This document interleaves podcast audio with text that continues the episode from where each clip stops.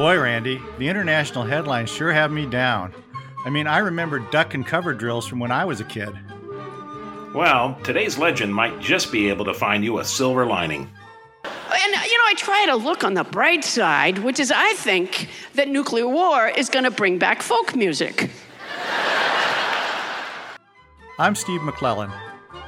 And I'm Randy Hodgins, and that was stand up comedy stalwart Paula Poundstone in 2018 doing what she does best. Born in 1959 and raised in Massachusetts, Paula started her stand up career in Boston in the late 1970s.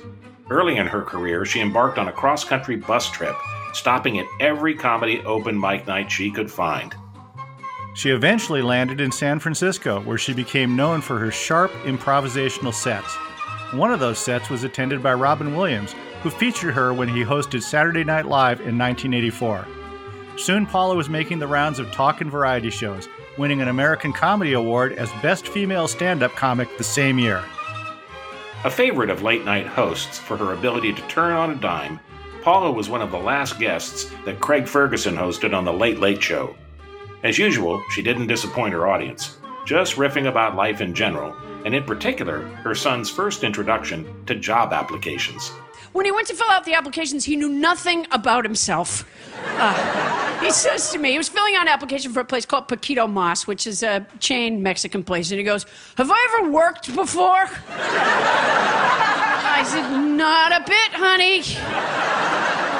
And he goes, do, do I have any degrees? I go, sweetie, I think not knowing if you have a degree is the same as not having it, really. Besides a relentless touring schedule, she's also a regular panelist on the NPR news quiz show Wait, Wait, Don't Tell Me, where her brand of snark is right at home.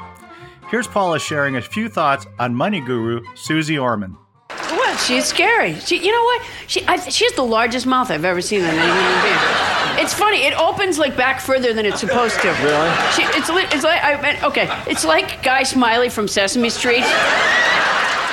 Game shows and writing aside, at her core, Paula remains a creature of the stand up stage. This bit, taken from a recent Just for Laughs comedy festival, finds Paula musing with her Canadian audience about the differences in tolerance between the two countries.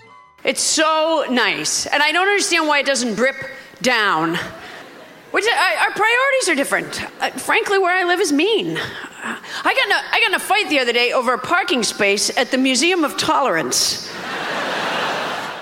Besides her comedy work, Paula is an advocate for foster children, adopting two daughters and a son herself.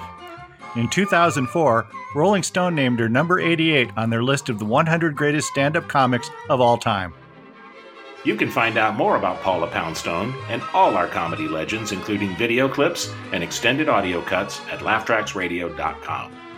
Thanks for listening, and until next time, it's goodbye from me. And it's goodbye from him. Goodbye, everybody.